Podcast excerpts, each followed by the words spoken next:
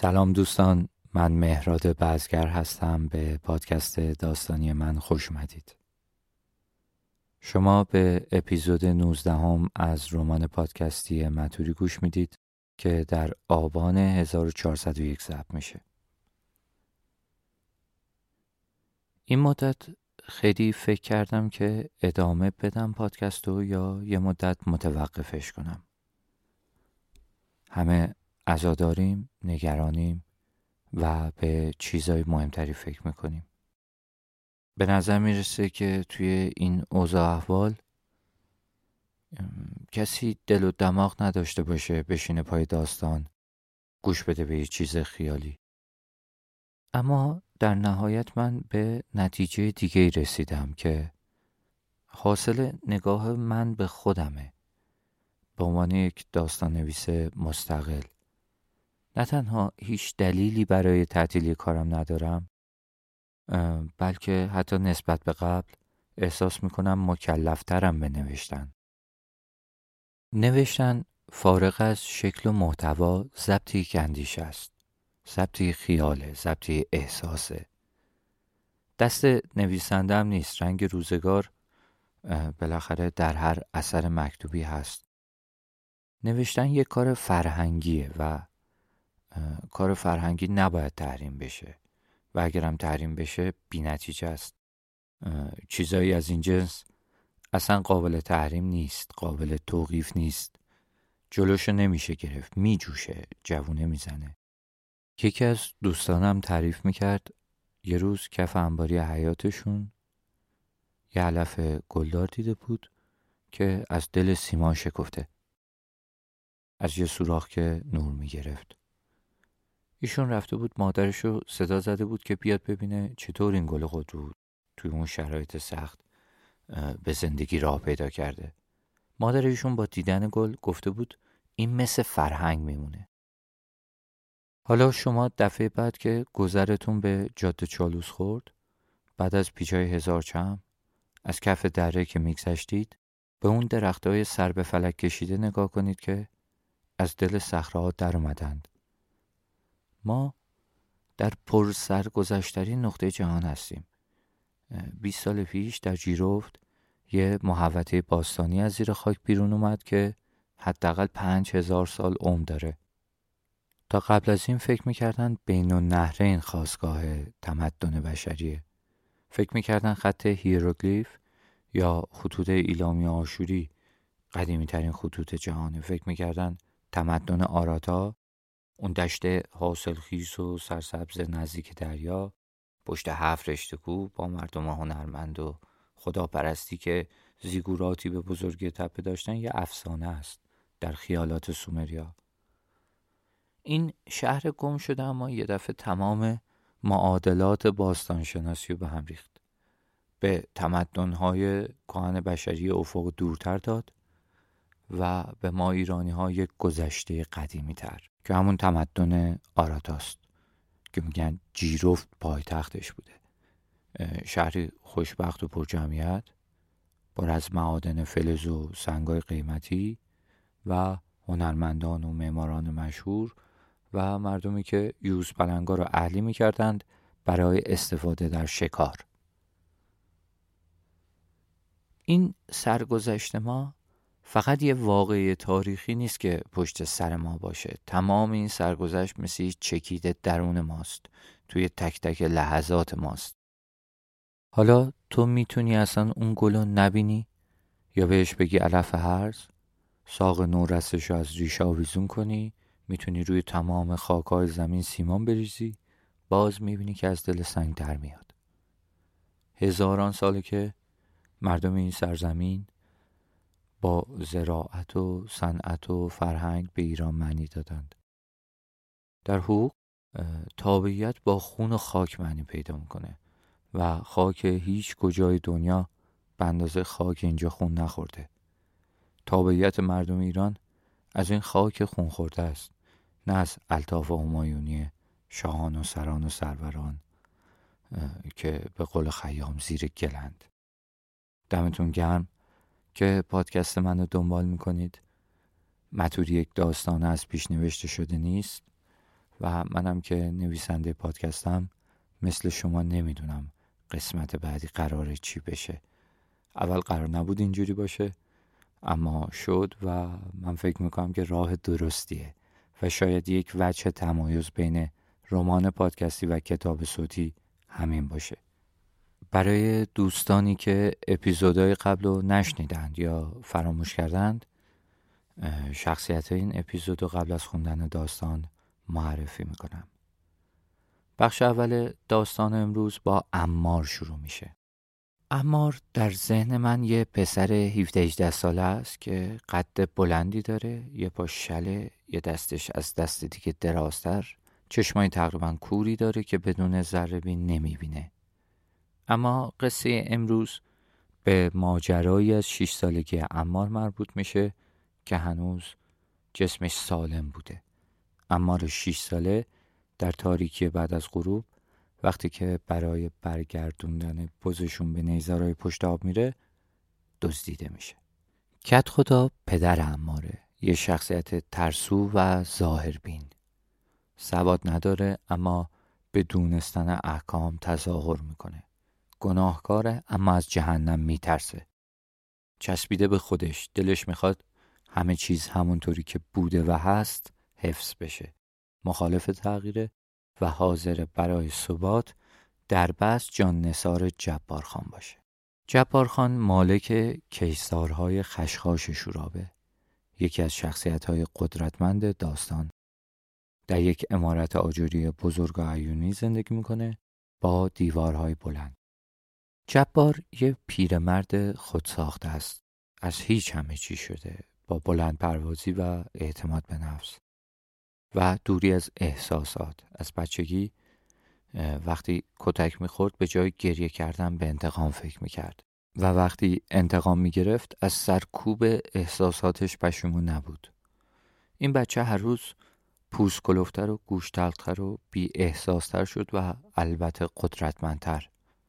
امروز جبار یه پیرمرد مغروره که مثل یه بتپرست نشسته پای مجسمه جلا خورده که از نفس خودش ساخته و دیگه چاره جز پرستیدنش نداره. این پیرمرد در بزرگ پسریه به اسم جاوید. بخش دوم و سوم داستان امروز جاوید نوه جبارخان از سرگذشت خودش در نوجوانیش تعریف می‌کنه. از اولین روزهایی که اسیر باد مطوری شده جاوید به غیر از اینکه یک شخصیت در داستانه در کنار من راوی رمانم هست در قسمت قبل جاوید بعد از تماشای شکنجه و مرگ بوسلامه در امارت پدر بزرگش جبار دچار بیماری عجیب میشه که حکیم باشی شورابم نمی‌تونه درمانش کنه. این بیماری همراه با فراموشی های مقطعی، درد مفاصل، خیال بافی و همزاد پنداری.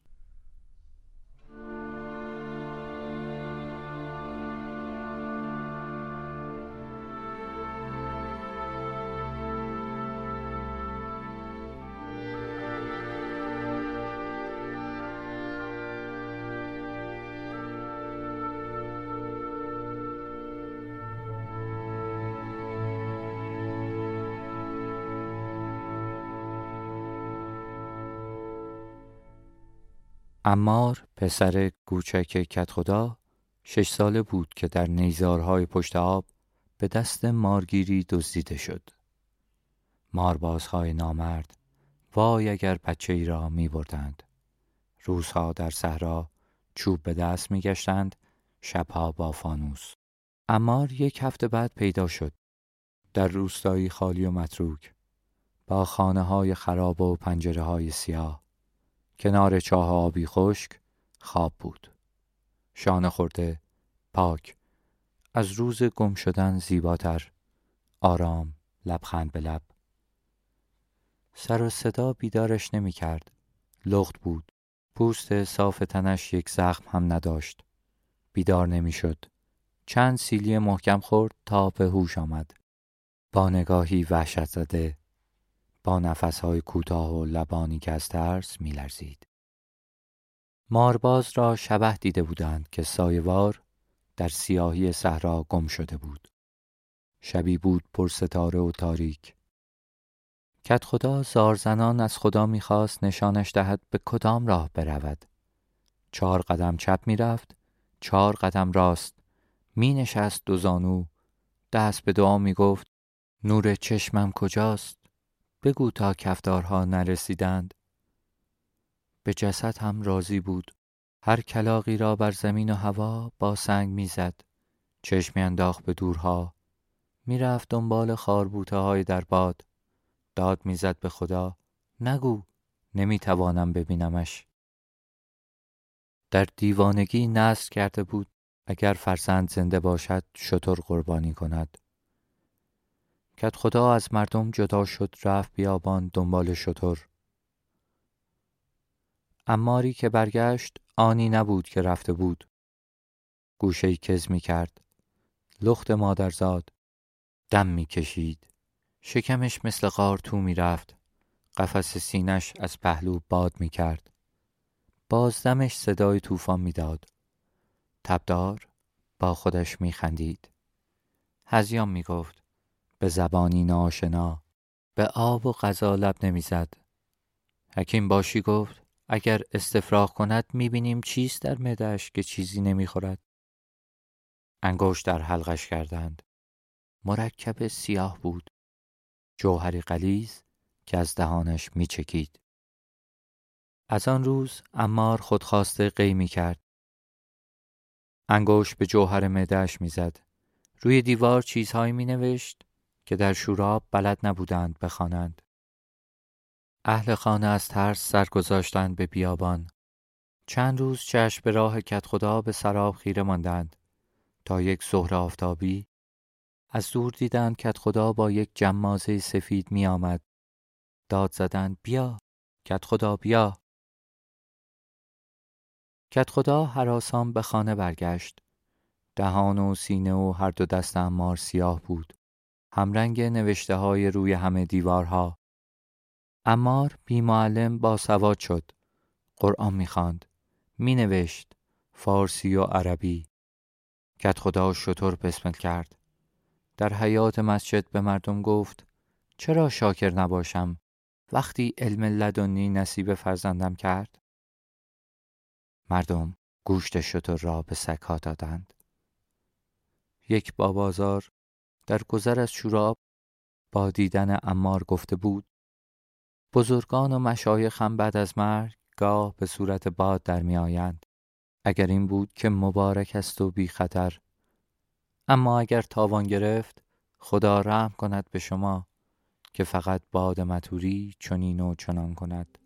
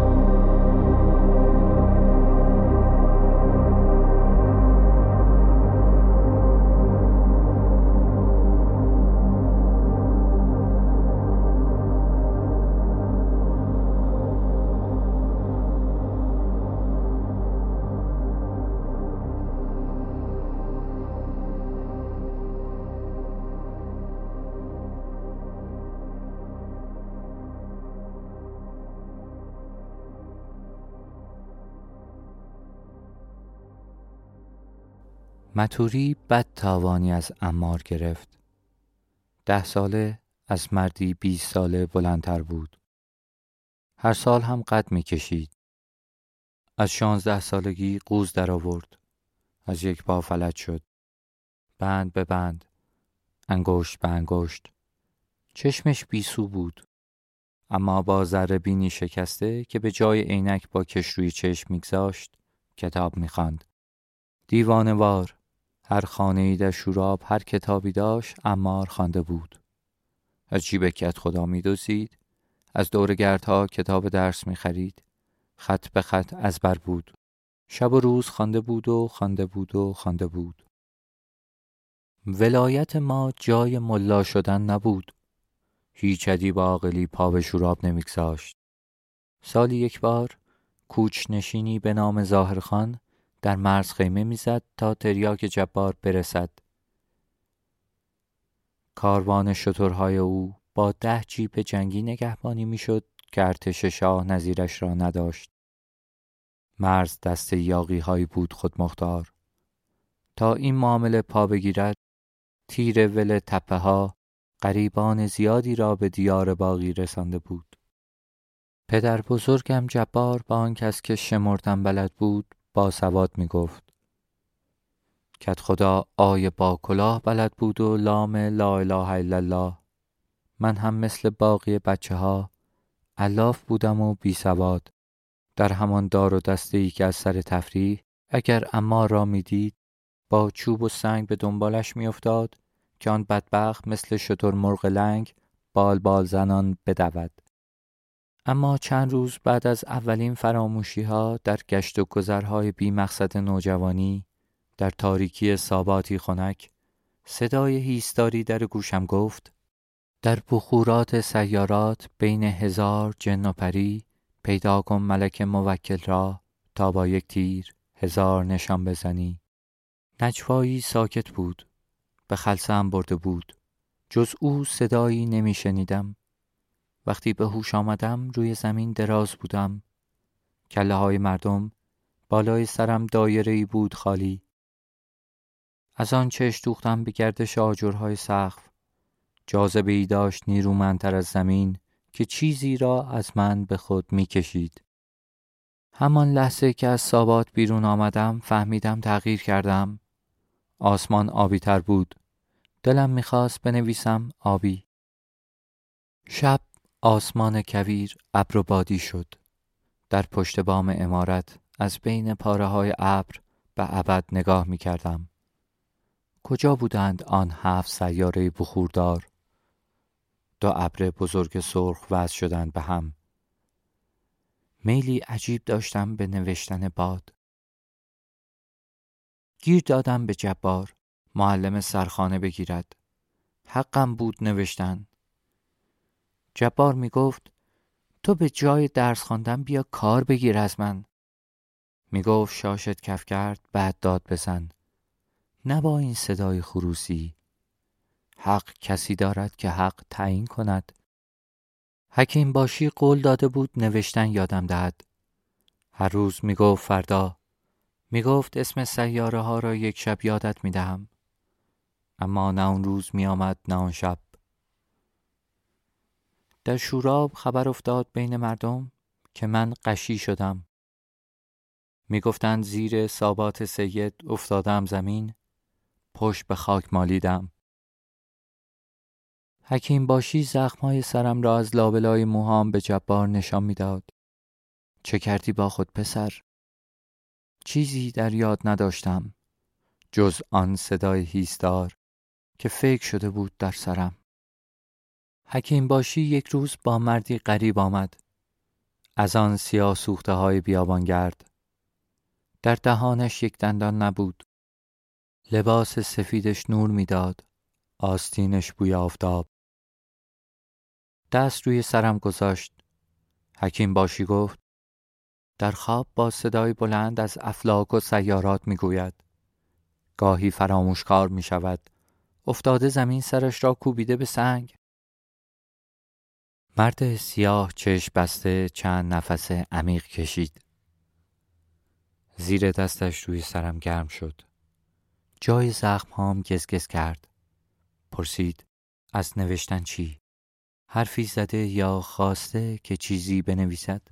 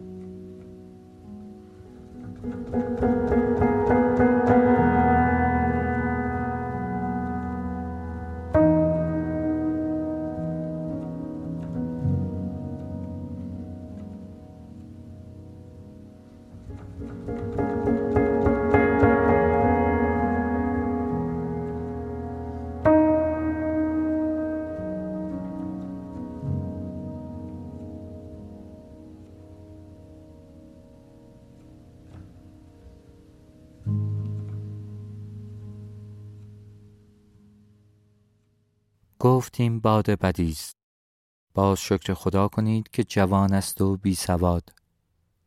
حکیم باشی گفت سال و معلوماتش را تو از کجا می‌فهمی؟ گفت متوری کهنه سال مثل باد امار با سواد است. این هنوز بلد نیست بنویسد. باید مرکب سوم یا چهارمش باشد. اما ذهن این بخت برگشته دیگر دست خودش نیست. ویار به دانستن دارد. به خواندن و نوشتن. متوری با سوادش خطرناکتر است. به هر مرکبی که برود بخشنده سواد است گیرنده چیزی که معلوم نیست. همان سال اول که امار به اندازه چند سال قد کشید گفتم سفره بگیرند. نکردند. حالا آن بچه ای که کت خدا فکر می‌کرد پیغمبر است شده نوجوانی زشت و علیل با کله بزرگ که هیچ کاری بلد نیست جز خواندن و نوشتن.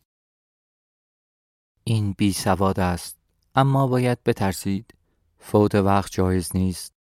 نگویید جوان است همین هم می‌تواند در جا بکشد. هیچ بادی مثل متوری به بدن مسلط نیست. همین حالا که ما حرف می‌زنیم زبانش را بسته چون می‌داند من از آن شکارچی های بادم که خوب حرف می‌کشم. نگاش کن پرسید از من بگو جانم اسمت چیست؟ حکیم باشی وحشت زده نگام می کرد.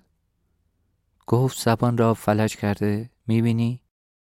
هرچه زور می‌زند نمی‌تواند اسمش را بلد است زبان در دهانش عین گوشت صف مانده دنبال یک بابازار خون خورده باشید که در زیر کردن باد زبردست باشد اگر متوری طلو کند و بیرون نرود وای به حال این بدبخت. حکیم باشی گفت مگه نگفتی شکارچی بادی؟ خودت بازی بگیر. گفت مرگ نوی جبارخان تاوان دارد. زارگیری متوری گاهی به مرگ می انجامد. اگر بابازاری پیدا نشد لاقل ادیبی اجیر کنید از او سواد بگیرد که باد اذیتش نکند. شبها که پا می رفتم به پشت بام. ستارگان سوراخهایی بودند در پوست سیاه شب. پشت این پوست در آن جهان روشن ملک موکل نشسته بود. دعایی از میان جانم پرواز می کرد به آن ناکجا. تمام وجودم در اختیار خواهانی دیگر بود. نامربوط به من که می توانست بجاتر از من دعا کند. دعای برآمده از جان زود مستجاب می شود. در شوراب غریب کش. یک نفر دیوانه حاضر شد مجانی به بچه های شوراب سواد یاد بدهد. تخت سیاه بیاورد. خیمه و سایبان بزند. دوست حکیم باشی بود. گفته بود فقط اگر جبار خان امان بدهد. جبار امان نداده بود. چند خبرچین رفته بودند ببینند این دوست حکیم باشی در شوراب دنبال چیست. حکیم باشی یک روز پای بسات تریاک از جبار امان گرفت. ای بابا تو چه یک دنده و گوش تلخی؟ دنبال چیست؟ ادای تکلیف انسان دوستی؟ او به ما محتاج نیست. ما محتاجیم به او. اصلا نسبدار است. در کراچی کیمیا درس می دهد. تو یک جان جبار به من بدهکاری. آفتاب ما لب بام است. این بچه ها گناه دارند.